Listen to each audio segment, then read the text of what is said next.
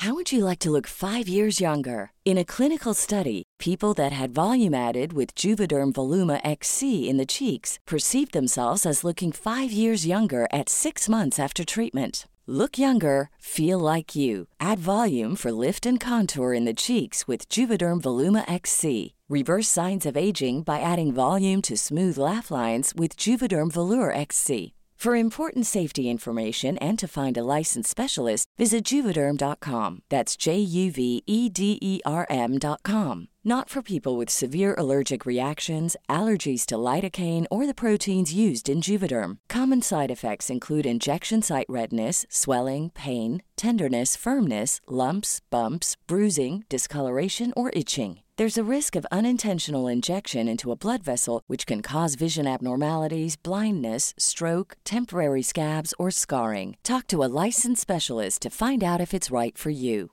Hey, it's Ryan Reynolds, and I'm here with Keith, co star of my upcoming film, If, only in theaters, May 17th. Do you want to tell people the big news? All right, I'll do it. Sign up now and you'll get unlimited for $15 a month in six months of Paramount Plus Essential Plan on us. Mintmobile.com slash switch. Upfront payment of $45 equivalent to $15 per month. Unlimited over 40 gigabytes per month. Face lower speeds. Videos at 480p. Active Mint customers by 531.24 get six months of Paramount Plus Essential Plan. Auto renews after six months. Offer ends May 31st, 2024. Separate Paramount Plus registration required. Terms and conditions apply if rated PG. Burrow's furniture is built for the way you live. From ensuring easy assembly and disassembly to honoring highly requested new colors for their award-winning seating, they always have their customers in mind. Their modular seating is made out of durable materials to last and grow with you. And with Burrow, you always get fast, free shipping. Get up to 60% off during Burrow's Memorial Day sale at burrow.com slash ACAST. That's burrow.com slash ACAST. burrow.com slash ACAST.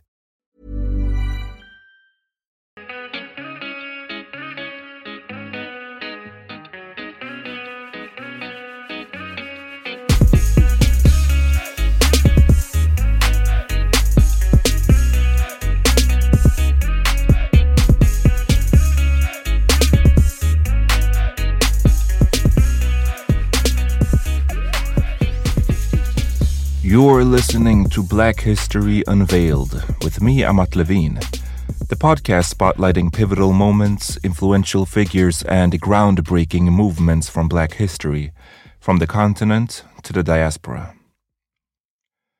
This marks the third and final part of the Haitian Revolution series. If you haven't already, listen to the first two episodes to get the full context. In the previous episode, we witnessed the outbreak of the revolt and the successful expulsion of the invading British and Spanish forces by the enslaved people of Saint Domingue. However, instead of peace, the so called War of Knives ensued, with leaders of the newly liberated population vying for control over the colony. After two years of conflict, the former slave Toussaint Louverture emerged as the victor. But what's had he really won? Officially, Saint Domingue still remained under French sovereignty. Our story picks up when the French are gearing up to assert their authority.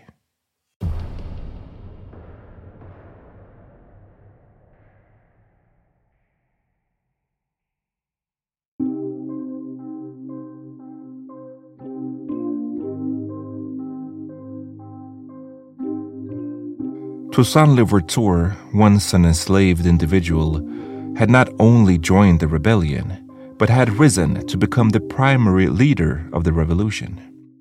While Saint Domingue was technically a French colony with French officials in place, the French military was situated across the Atlantic. Although they held power on paper, in practice, Louverture governed. But challenges began to mount. During the protracted war for liberation, Saint Domingue's economy had collapsed. What had once been France's most profitable colony now lay in ruins, with plantations and buildings reduced to ashes.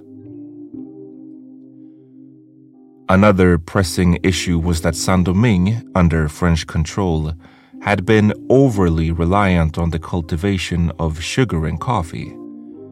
This single minded focus on cash crops had left the colony unable to produce enough food for its population.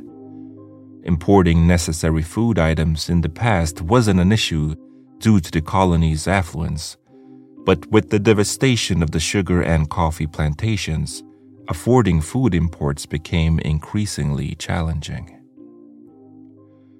In response, Louverture took a drastic step by essentially forcing the population to return to their plantations to rebuild them. While they received salaries and had more leisure time, many inhabitants felt that this reality diverged from the one they had fought for. They had anticipating the freedom to make their own choices and work for themselves, but now they found themselves under Louverture's orders. He even employed his army to ensure that the work proceeded dissatisfaction began to spread. And it is easy to understand why. Imagine that we today were all free individuals, nobody outright owned us, and we couldn't be bought or sold. But the labor regulations dictated that we had to work 60 to 70 hours a week and had no say in what kind of work we did. You might be compelled to spend those hours cleaning toilets, digging trenches or constructing roads. How happy would you be with that? How liberated would you truly feel in such a scenario?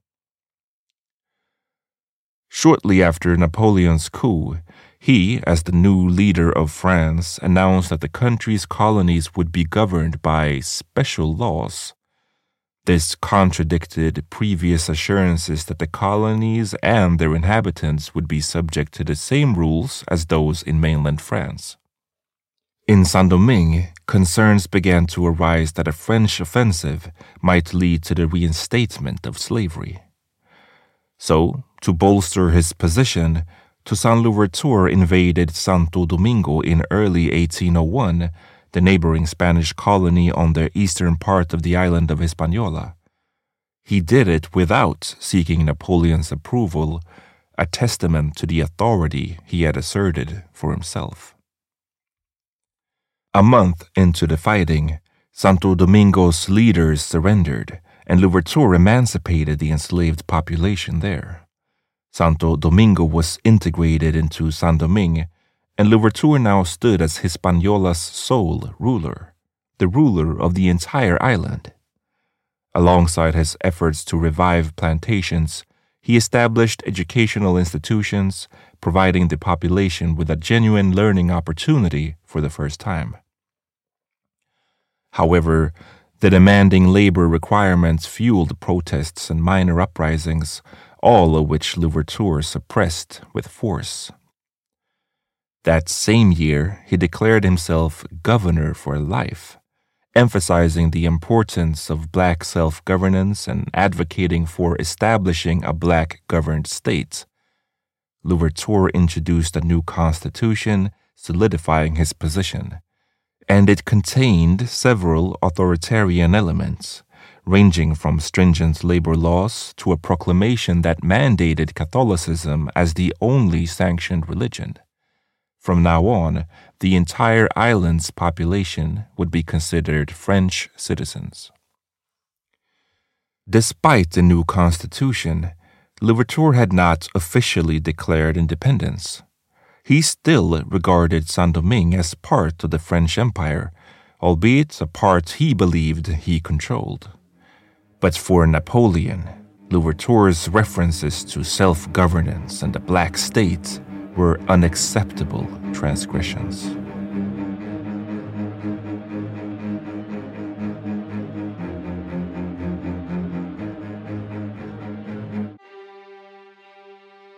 He had already had it told to him, but needed to see it to believe it. So he mounted his horse and rode to a vantage point of the Samana Peninsula in the eastern parts of Hispaniola. On a January day in 1802, Toussaint Louverture saw it with his own eyes an ominous spectacle at sea. Straddled upon his steed, he saw an immense armada, a swarm of menacing ships carving through the waves. On the horizon, more of them spawned. Many were so called ships of the line, the mightiest war vessels of the era, and their decks were burdened with some 20,000 soldiers.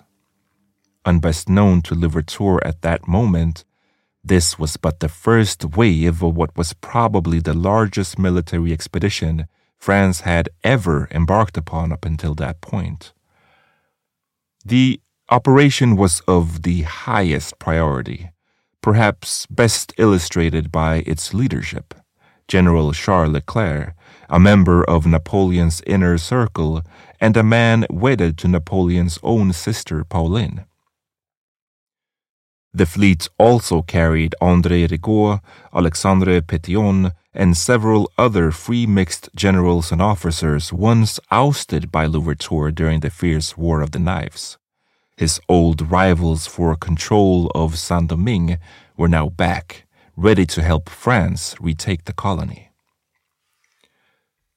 Rumors of the French invasion had long been adrift, and Louverture had spent the last few weeks preparing.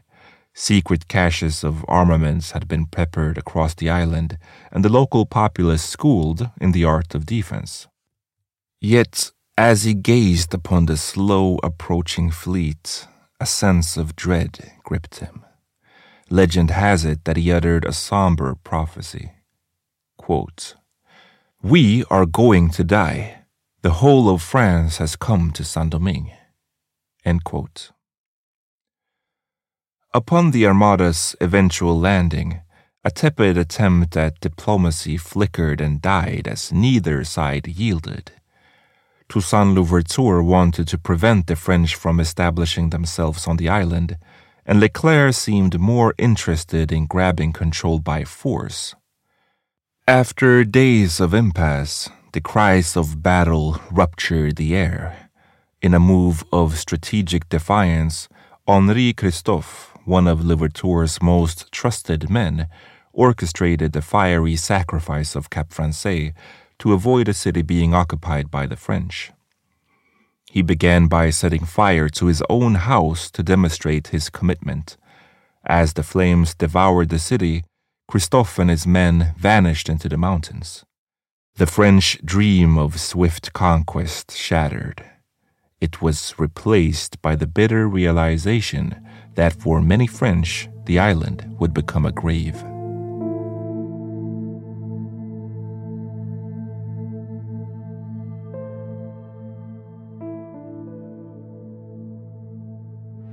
But Louverture's iron fisted governance over Saint Domingue had sown seeds of discontent among some population segments, a costly rift now coming to a head.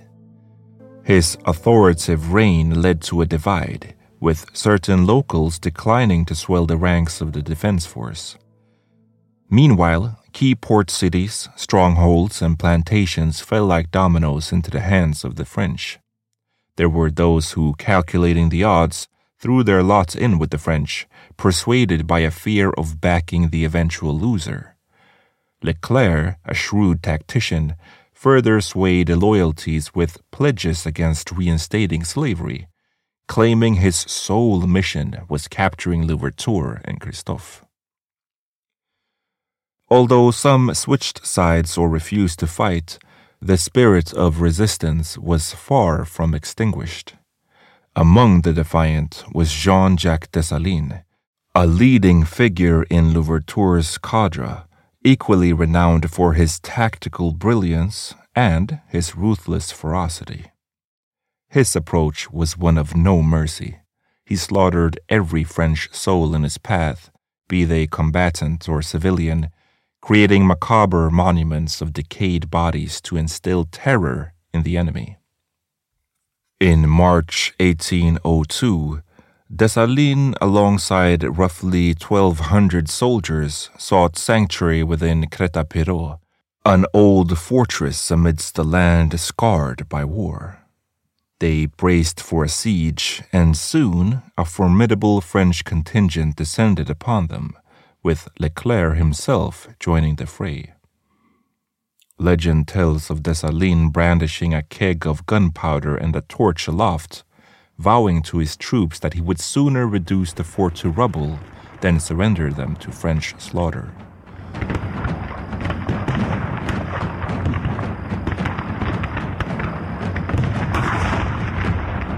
The French, underestimating the resolve of their adversaries, anticipated a swift dispersal upon their assault on the fort. Yet, after three thwarted attempts, resulting in thousands of dead bodies rotting in the sun outside the walls, they were compelled to rethink their strategy. They encircled the fortress instead, raining artillery fire upon the defenders. The defenders of Crête-à-Pierrot withstood the onslaught for about 20 harrowing days, but as provisions dwindled to nothing, they orchestrated a daring escape. Under cover of night, more than half of the 1,200 rebels slipped through the French encirclement, disappearing into the mountains. For Leclerc, the eventual capture of the fort was a Pyrrhic victory, a public relations debacle. Despite the French forces boasting tenfold the numbers, the embarrassingly prolonged siege and the staggering loss of up to 2,000 of their own cast a shadow over their hard won conquest. As the spring of 1802 unfurled, the war raged on with increasing ferocity. Louverture's forces dwindled alarmingly both as a result of them being killed in battle, deserting, or switching sides. Meanwhile, the French military presence swelled with French reinforcements. By the waning days of April, Henri Christophe capitulated after receiving promises of amnesty, a move that reverberated through the ranks. He joined the French army, along with the soldiers he commanded. By early May, it was Louverture's turn. He rode into the ruins of Cap Français to parley with the French general Charles Leclerc. In the agreement, Louverture agreed to capitulate. In return, he received the promise that the inhabitants of Saint Domingue would not be enslaved and that his soldiers would be reintegrated into the French army, their ranks unblemished. Historians have long pondered Louverture's surrender, theories abounding from sheer exhaustion, a grim acceptance of the war's futility, a tactical delay, or perhaps a concession to terms he indeed found tolerable. Soon after, even Jean Jacques Dessalines, a figure of formidable resistance, surrendered.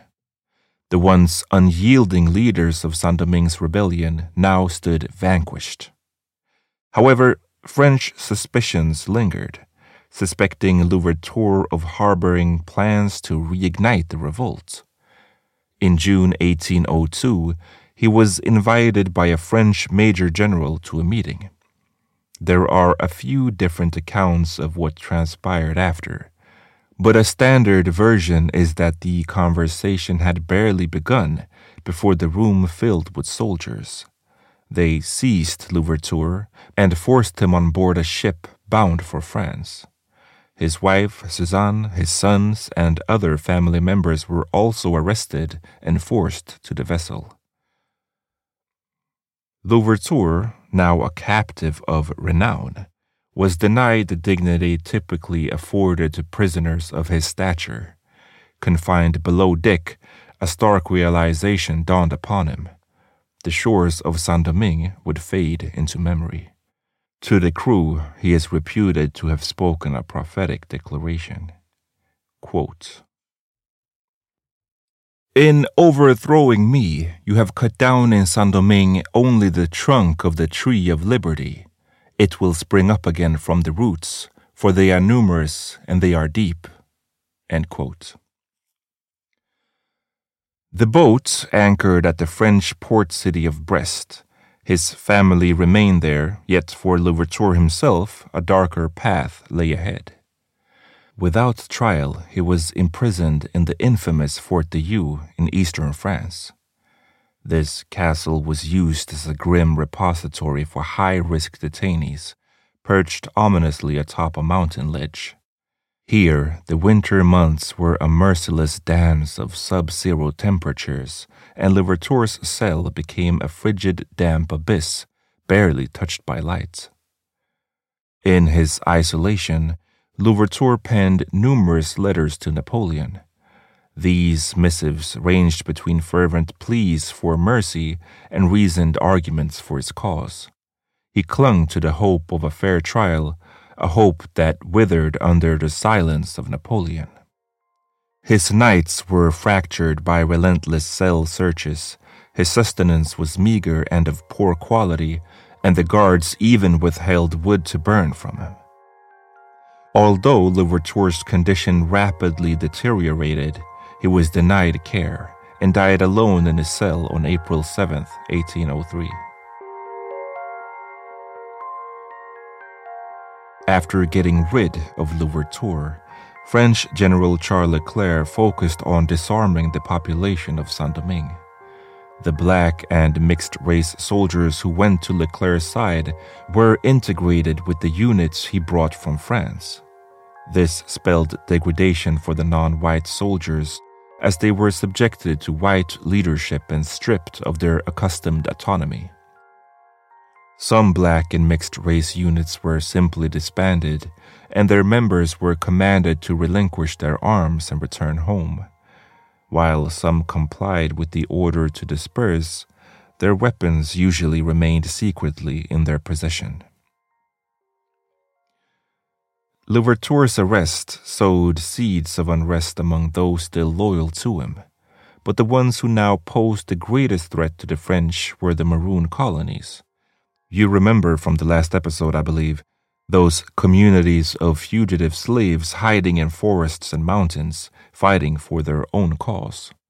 They usually opposed the French, but were also uninterested in becoming part of the society that Louverture and other rebel leaders tried to build. The relentless insurrection of these armed Maroons was met with brutal suppression, and ironically, the man charged with this task was none other than Jean Jacques Dessalines once a rebel leader, now aligned with the French army, Dessalines unleashed the same ruthless violence on his countrymen that had once made him infamous. But the fall of one rebel seemed to magically conjure two more. Soon, the island was also reached by particularly explosive rumors that changed everything. A new French law aimed at reinstating slavery in the colonies was on the horizon.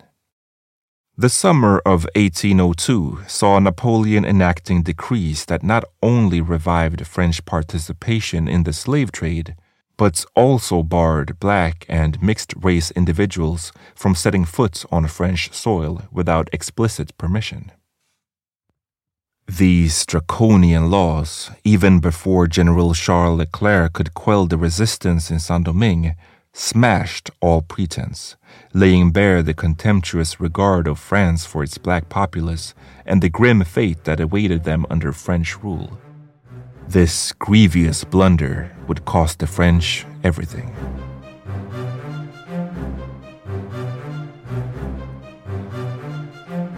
In the shadow of this growing storm, Jean Jacques Dessalines and Henri Christophe, once under Louverture's command, began to stir the embers of revolt. An October night witnessed their thunderous resurgence. They were joined by a legion of farmers and plantation laborers trading their tools for arms, swelling the ranks of various insurgent factions. Even Alexandre Pétion, a mixed race officer who fought for France at the beginning of the invasion, defected to the rebel cause. As the treachery unfolded, General Leclerc retaliated with a chilling campaign of mass executions. This included former rebel soldiers who had integrated into the French army, but also innocents showing no signs of rebellion. Conservation of ammunition led to hangings becoming prevalent, but another harrowing method involved binding prisoners together and casting them into the sea to drown. Leclerc sometimes depicted as a figure of relative restraint, descended into a spiral of genocidal tactics as the conflict dragged on. In a letter to Napoleon in October 1802, he wrote, quote, Here is my opinion of this country. We must destroy all of the black people in the mountains, men and women, and spare only children under 12 years of age. We must destroy half of those in the plains, and must not leave a single person of color in the colony who has worn an epaulette. By the way, epaulets are these shoulder decorations used as an insignia of rank by armed forces. Once more, Saint Domingue was ravaged by full scale war, and the situation soon became acute for the French. The summer's relentless rains had ushered in a devastating outbreak of yellow fever, claiming thousands of French lives. There are many testimonies of the suffering the disease brought.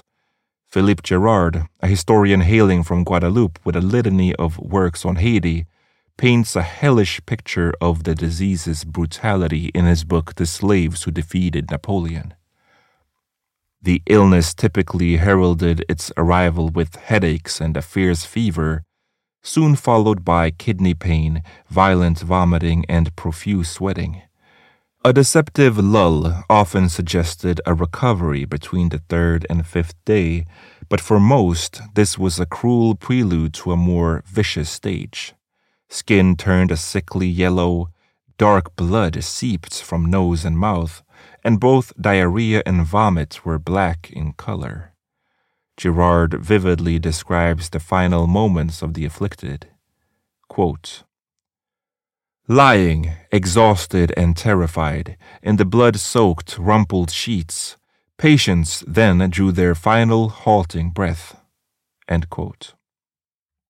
The French medical community, desperate to find a cure, clung to the now debunked miasma theory, which posited that yellow fever and other deadly diseases were spread through poisonous air. They believed the disease stemmed from inhaling noxious fumes of decomposing bodies littering Saint Domingue's jungles and swamps.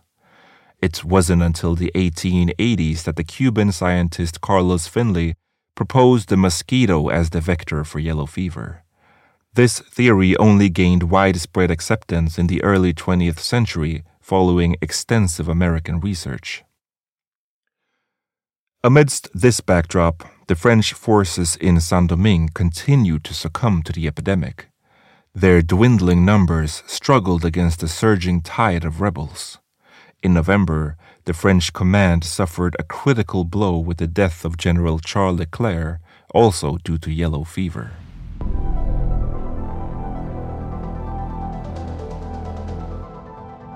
Leclerc was succeeded by General Donatien Marie Joseph de Rochambeau, a man of infamy, who brought with him not just a reinforcement of 20,000 soldiers, but also a deep seated loathing for the black population. His disdain was only surpassed by his contempt for the mixed race inhabitants of Saint Domingue, whom he resented for their privileges and their perceived closeness to whiteness. Convinced that only sheer terror could end the revolt, he began a series of sadistic assaults that made Leclerc's previous acts of violence pale in comparison. Ferocious dogs, starved and trained to attack black and mixed race people, were imported to hunt down rebels hiding in the wilds of Saint Domingue. There are also tales of them being used in public executions, where prisoners were tied to stakes, had their abdomens split open, and then devoured alive. His arsenal of horrors included burning prisoners at the stake, crucifixion, tying weights to them and drowning them in the harbor, and slaughtering soldiers who surrendered. He even devised an early form of gas chamber, trapping prisoners in ship holds where sulfur was burned, releasing sulfur dioxide, which slowly suffocated them.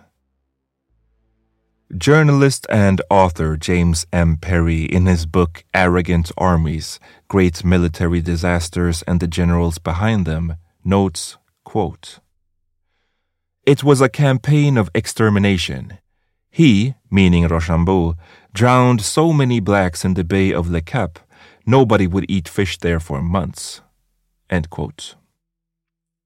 The brutalities were intended to demoralize the population of Saint Domingue. Instead, it had a unifying effect. Facing Rochambeau's savagery, the black and mixed communities formed a stronger bond between them. Defeat meant enslavement. Freedom or death was more than just a slogan, it was a lived creed. Many, particularly the African born, believed death would reunite them with their homeland, rendering them fearless in the face of various sadistic executions. Disgusted by the barbarity of their commanders, scores of mixed race French soldiers defected to join the rebels. Rochambeau's atrocities especially incensed Jean Jacques Dessalines, Louverture's former ally, already known for his murderous tendencies. As violence re erupted, Dessalines emerged as the most influential general of Saint Domingue, countering atrocities with grotesque transgressions of his own.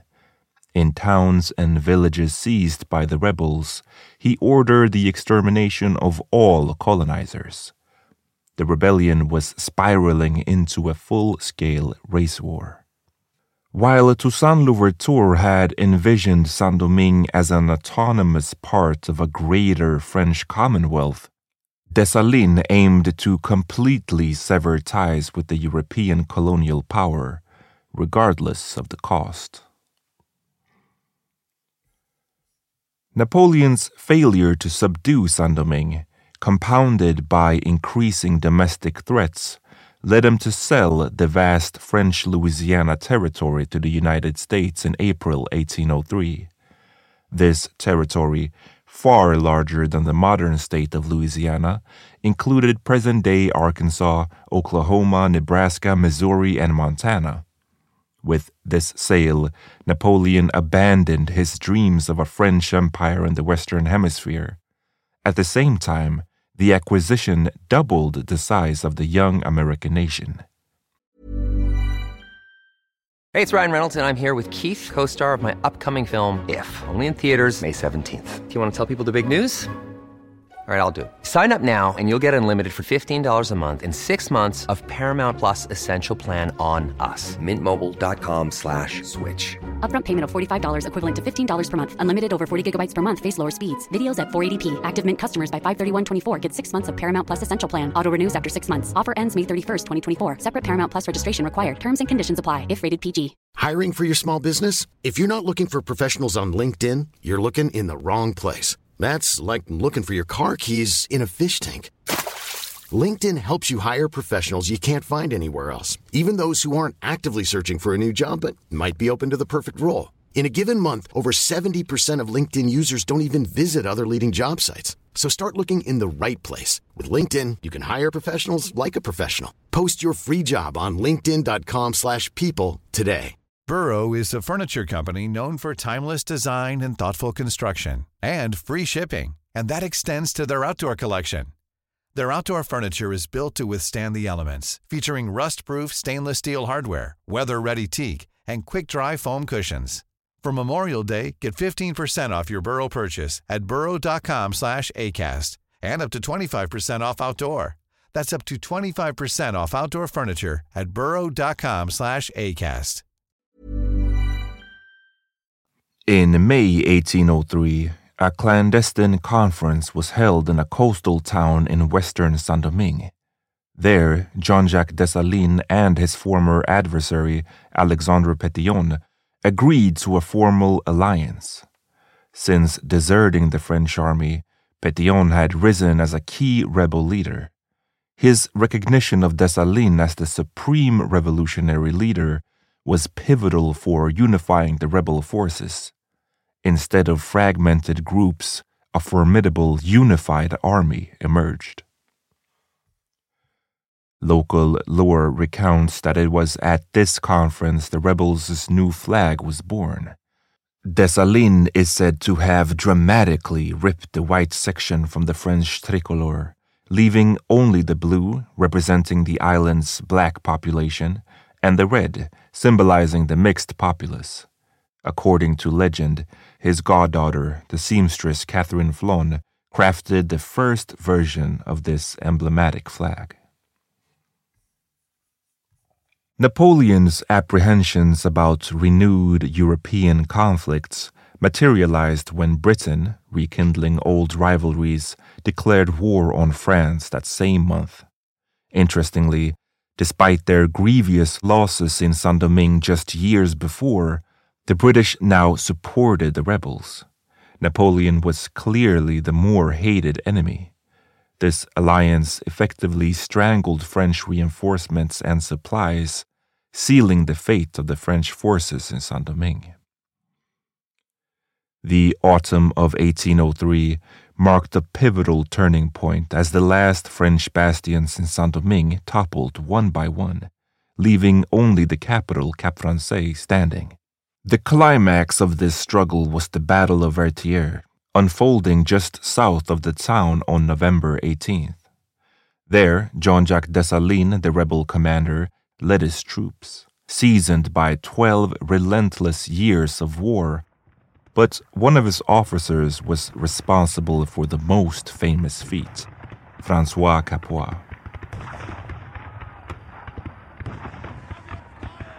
This scene has probably been embellished over time but it's still interesting, if nothing else, because it says something about the era's view of honor and gentlemanly combat.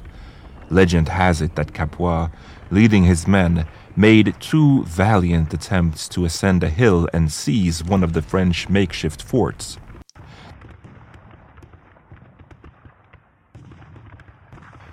French General Rochambeau witnessed this and saw rebel soldiers fall in droves. Unfazed, Capois embarked on a third assault, only to be unseated as his horse was shot from under him. In a dramatic twist, Capois, rather than retreating, allegedly drew his sword and charged up the hill on foot, rallying his soldiers behind him. The story goes that, so moved by his bravery, the French ceased their fire. While Capois was on his way up, a French officer on horseback is said to have approached him delivering Rochambeau's admiration for his courage. After the officer rode back, the battle resumed. In the end, the rebels succeeded in capturing the position, a vital victory even if the price, in the form of over a thousand dead soldiers, was high. In a gesture of respect, Rochambeau later sent his horse to Capois as a compliment. Meanwhile, Rochambeau and the French survivors faced a grim reckoning.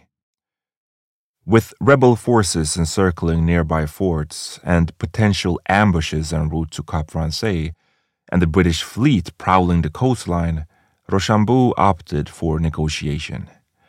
Under the cloak of night, a French emissary brokered a deal with Dessalines. In return for a ceasefire, the French pledged to evacuate the colony within 10 days.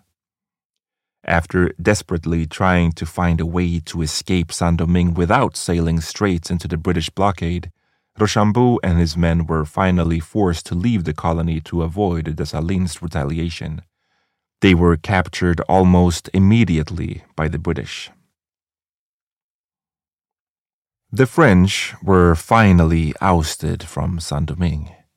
In the whirlwind span of just under two years, Napoleon's ill fated invasion had seen France lose a staggering 50,000 soldiers, each life a stinging reminder of how badly they had underestimated the resistance. On the first day of 1804, Jean Jacques Dessalines heralded a new era, proclaiming the birth of an independent nation what is usually called history's first black republic.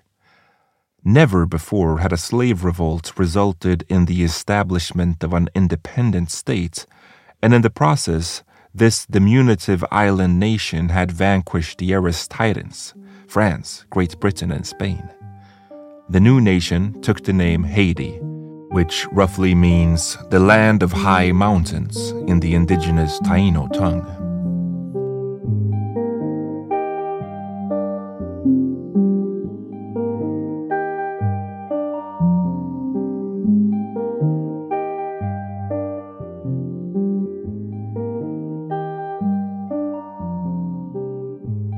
Haiti had paid an exorbitant price for freedom. Estimates suggest the war claimed the lives of up to two or even 300,000 Haitians, potentially halving the island's population. Beyond the human toll, the nation's economy and infrastructure lay in ruins. But this was only the beginning of Haiti's bloody history. For Dessalines, the pressing concern was a potential French resurgence. Preparing for this likelihood, he maintained a large standing army and initiated the construction of new fortifications. Yet Dessalines sought a more immediate solution to neutralize the threat. To secure Haiti's future as a black state, he deemed it necessary to eliminate the remaining French colonizers, reneging on earlier assurances of their safety. Dessalines gave the order almost immediately after independence. Between January and April 1804, the Haitian army moved from village to village, systematically exterminating as many French as possible. Bayonets and beheadings were preferred over gunfire, the latter potentially alerting and aiding escapees. Initially, French women were allowed to keep their lives, subjugated instead to sexual violence. But soon, to prevent the birth of new Frenchmen, they too fell murdered. Only those who married black soldiers were spared. Children were not exempt for this brutality, and the mass killings were followed by widespread looting. Many soldiers, especially those of mixed heritage, were initially reluctant to partake in the slaughter. Dessalines, invoking centuries of brutal enslavement, persuaded them. Sometimes he specifically tasked mixed race soldiers as executioners, symbolically severing their ties to their European heritage. But there were grayscales as always, and there are examples of several mixed race officers who thirsted most for blood. By the time the carnage was over, Three to five thousand French had been killed. Only a few were pardoned, usually those with precious skills or knowledge. Whites of other nationalities generally escaped harm. This includes, for example, British sailors, American traders, and a group of up to 500 Polish soldiers who deserted from Napoleon's army during the war and instead fought on the side of the rebels. An interesting aspect of Haiti's new constitution was that Dessalines did away with Saint-Domingue's previous divisions between black, white, and mixed inhabitants. In the new Haiti, all citizens were considered black, and since the Poles, who went over to Dessalines' side during the war, were rewarded with civil rights, they also came to be counted as black.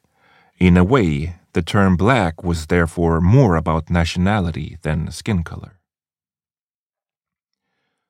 There were several motives behind the massacre, according to historian Philip Girard.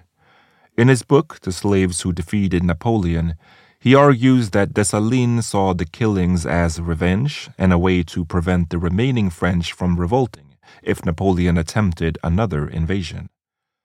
But there were also financial incentives, as Dessalines confiscated the property of the dead. He also viewed the massacres as having a bonding effect, since so many were involved in the killing. Haiti already had a bad reputation internationally as a newborn nation led by ex enslaved people, but the massacre tarnished it further. Much of the global community led by states like the US and France, ostracized Haiti with trade embargoes. Great Britain, which allied with Haiti in the fight against France, was initially unsure whether it would recognize the new country. But after Dessalines' bloodthirsty rampage, all possibilities for negotiation disappeared. In the Caribbean and the U.S., Haiti's revolt instilled fear among slaveholders and reinforced racial prejudices. Many people were now convinced that they could never give their slaves freedom since they would then meet a similar fate. In the eyes of some whites, the Haitian revolt became the ultimate sign that black people needed to be subdued for them to not give in to their animalistic nature. But in the end, the fear of similar revolts would later play a part in Western nations finally shifting away from slavery. More on that in future episodes. With the French out of the way, Dessalines' focus shifted to rebuilding Haiti. The plantation based economy was still central, but as usual, Dessalines' methods were severe. In the fall of 1805, he crowned himself Emperor of Haiti for life, with the right to name his own successor, and the population was presented with two choices. All adults would either be soldiers ready to defend the nation against France or other invaders, or laborers attached to a specific plantation. Conditions on these plantations were harsh, bordering on slave like forced labor. Dessalines' reign sowed the seeds of future strife. The exact circumstances are debated, but in 1806, just two years into his rule, Dessalines was assassinated by his allies. In the coming years, Haiti split into two rival states the north under Henri Christophe, Toussaint Louverture's former military commander, and the south under Alexandre Pétion.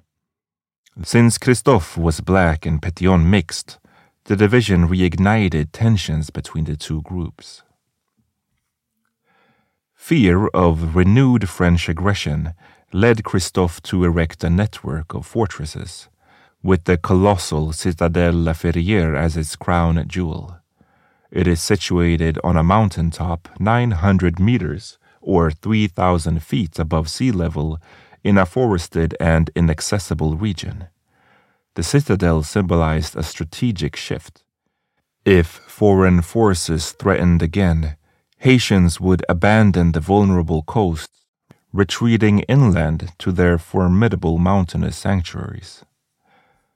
The huge construction was completed in 1820 and involved tens of thousands of workers. The fort, still looming today, is sometimes shrouded by clouds. But on a clear day, one can gaze from its ramparts and see the Atlantic Ocean stretching to the north. The design gives the castle an asymmetrical appearance, presenting a different facade from every vantage point.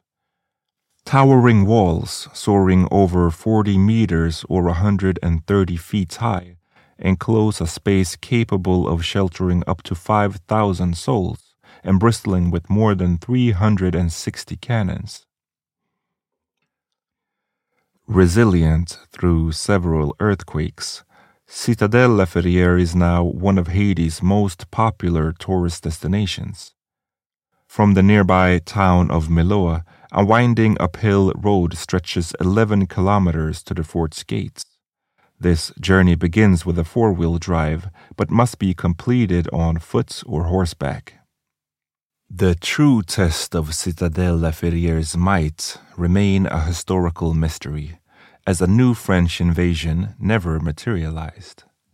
Yet, even today, the shadows of slavery, colonialism, and the war for liberation continue to linger over Haiti. In addition, the nation has grappled with foreign intervention, corrupt leadership, and catastrophic natural events, including nearly two decades of American occupation between 1915 and 1934, the oppressive Duvalier dynasty between 1957 and 1986, and the devastating 2010 earthquake. Each of these chapters in Haiti's history might one day be explored in further podcast episodes, as they collectively have contributed to Haiti's current vulnerabilities. But another aspect has also contributed and is worth highlighting now. In many ways, Haiti was crippled as early as 1825, roughly two decades after its hard won independence. Struggling with continued isolation, the country agreed to France's demand to pay 150 million francs. The money served to compensate France and the colonizers for their lost property. The property for which Haiti had to pay compensation was not only the land, the plantations, and the equipment, it also mainly included the actual people, all the individuals who had been enslaved, those the French had previously owned.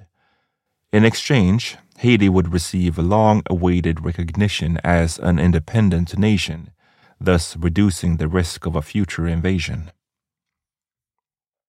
To put this in perspective, recall that the United States purchased the vast Louisiana territory from Napoleon. I talked about that earlier in the episode.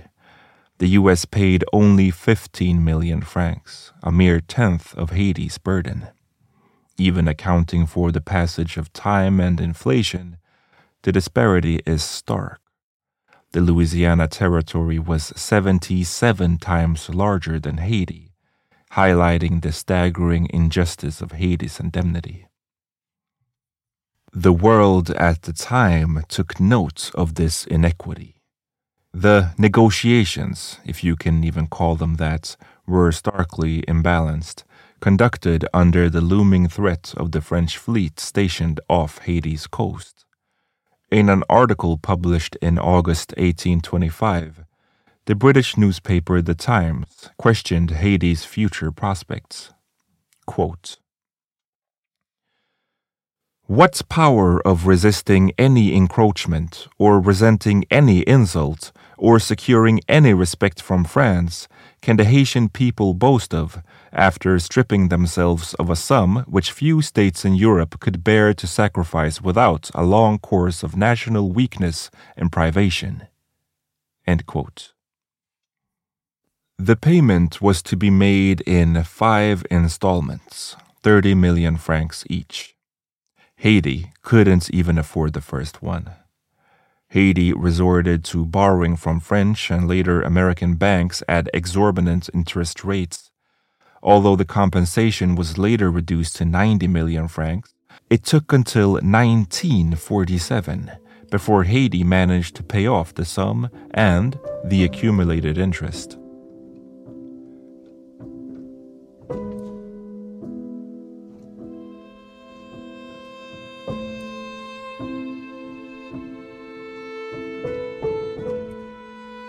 These payments left marks noticeable even today.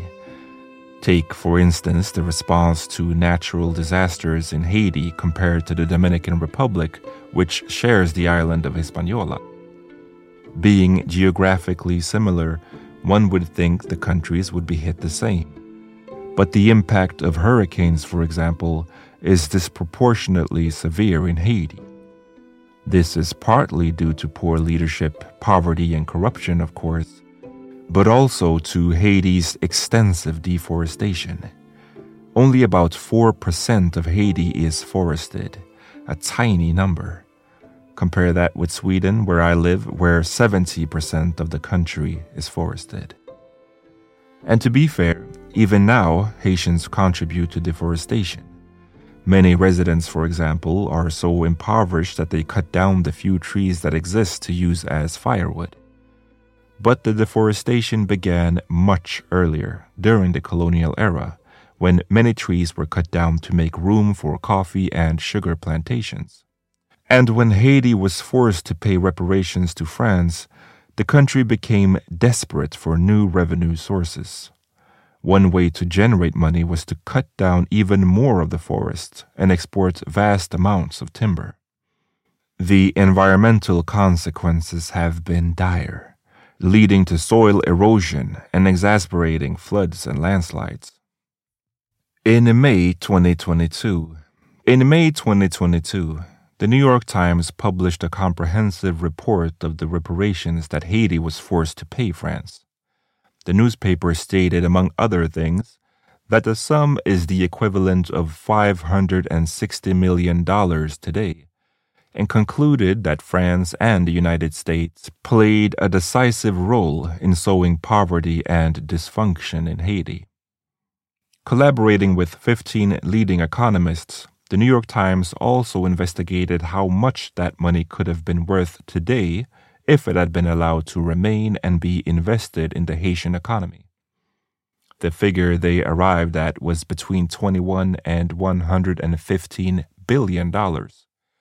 Haiti's economy could thus have been between 2 to 8 times larger than in 2020.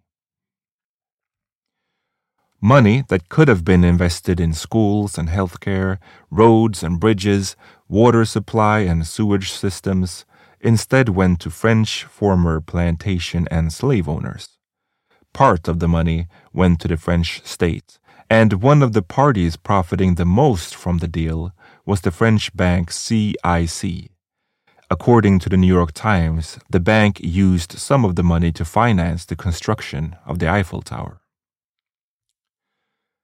The Times investigation also revisited a contentious historical moment. In 2003, Haiti's first democratically elected president, Jean Bertrand Aristide, made headlines by demanding that France repay the money it had received from Haiti, a sum he claimed equaled $21 billion. And yes, it does sound like a lot, but interestingly, the number aligns with the one that the New York Times and their economists came up with in their report. After all, the New York Times estimated that the money would have been worth between 21 and 115 billion dollars, so Aristide's calculation was even modest. But in February 2004, following Aristide's bold demand, an American diplomat knocked on his door. The diplomat was surrounded by security personnel from the U.S. State Department and asked for the president's dismissal. Minutes later, the president was driven to the airport and put on a plane. While the aircraft was in the air, France desperately contacted various African countries in search of one willing to receive the president.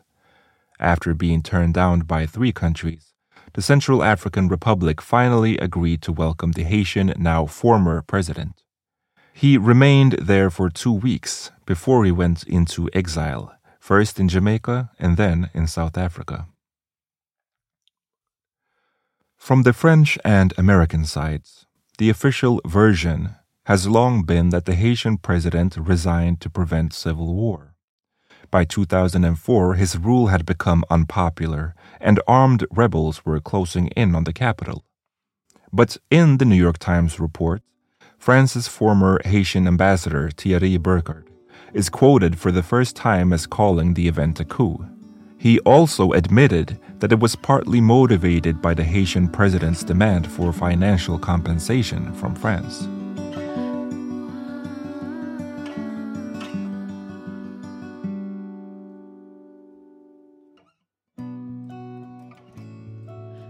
Of course, it is impossible to know what Haiti's economy would have looked like without having to pay France all that money. There are far too many variables to say for sure.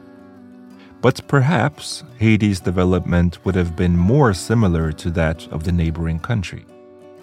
The Dominican Republic boasts a popular tourism industry, free schools and healthcare, a functioning subway, and is a budding TV and film destination. It has been among the fastest growing economies in the Americas for the past few decades. In contrast, Haiti, the former pearl of the Antilles, is considered the poorest country in the Western Hemisphere. The country that once supplied Europe with a third of all its sugar is today an importer of sugar. In July 2021, the country's controversial president Jovenel Moise was assassinated by a group of foreign mercenaries in an act whose purpose is still not fully understood. The following month, another devastating earthquake followed.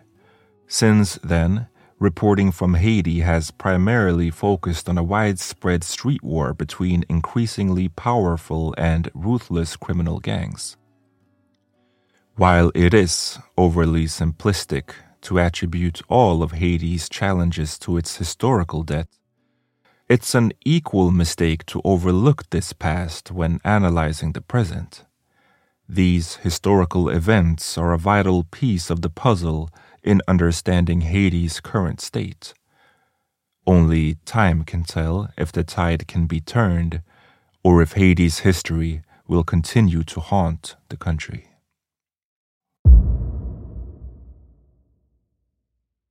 You've listened to Black History Unveiled with me, Amat Levin. I'll be back in a couple of weeks with a brand new episode about something completely different. This podcast is not made by a production company or an editorial team. It is researched, written, produced, edited, and mixed by me. As you can imagine, it's very time consuming. So if you like the podcast, you can support the work in a few different ways. You can go to patreon.com slash black history unveiled and become a monthly subscriber for as little as a dollar a month. Several different subscriptions are available, and depending on which tier you prefer, you get access to ad free episodes, bonus episodes, and more. More info is right there on Patreon.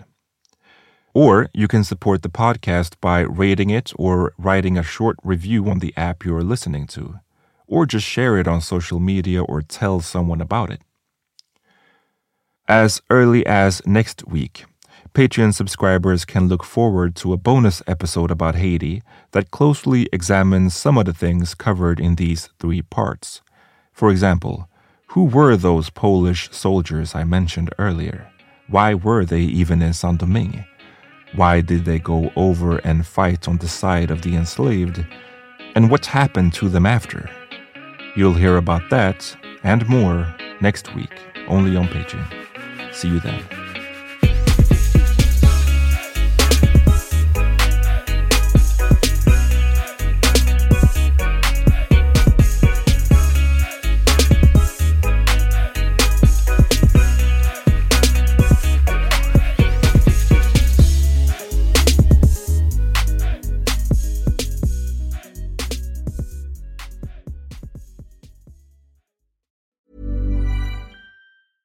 Want to get a chiseled look in the jawline? Sculpt and shape your jawline with added volume from Juvederm Volux XC. Juvederm Volux XC is an injectable gel specifically designed to be robust enough to improve moderate to severe loss of jawline definition. And it is the first and only hyaluronic acid filler approved for the jawline. Add volume to your jawline for a chiseled look with Juvederm Volux XC. For important safety information and to find a licensed specialist, visit juvederm.com. That's J U V E D E R M.com. Not for people with severe allergic reactions, allergies to lidocaine, or the proteins used in Juvederm. Common side effects include injection site redness, swelling, pain, tenderness, firmness, lumps, bumps, bruising, discoloration, or itching. There's a risk of unintentional injection into a blood vessel, which can cause vision abnormalities, blindness, stroke, temporary scabs, or scarring. Talk to a licensed specialist to find out if it's right for you. Visit juvederm.com. That's J U V E D E R M.com.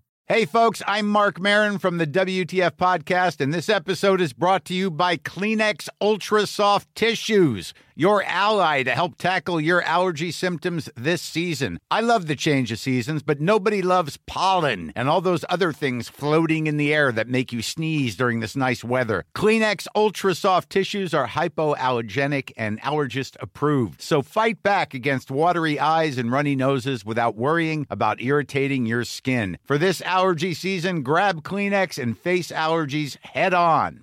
Planning for your next trip? Elevate your travel style with Quince. Quince has all the jet setting essentials you'll want for your next getaway, like European linen, premium luggage options, buttery soft Italian leather bags, and so much more. And is all priced at 50 to 80% less than similar brands. Plus, Quince only works with factories that use safe and ethical manufacturing practices. Pack your bags with high-quality essentials you'll be wearing for vacations to come with Quince. Go to quince.com/pack for free shipping and 365-day returns.